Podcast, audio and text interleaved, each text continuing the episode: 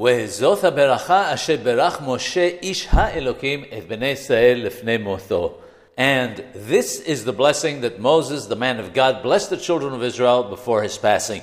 The Mefarshim ask why it is that this parasha starts with the word and, zot beracha. This implies that it's a continuation of everything that went before. Is it conceivable that the level of holiness of everything that was said in the Torah from Bereshit, the very first parasha till now, the last parasha, which is from the mouth of God, can be compared to the words of Moshe Rabbeinu alav shalom, which he spoke to the Jewish people, notwithstanding the fact that Moshe Rabbeinu alav shalom was and always will be his greatest prophet?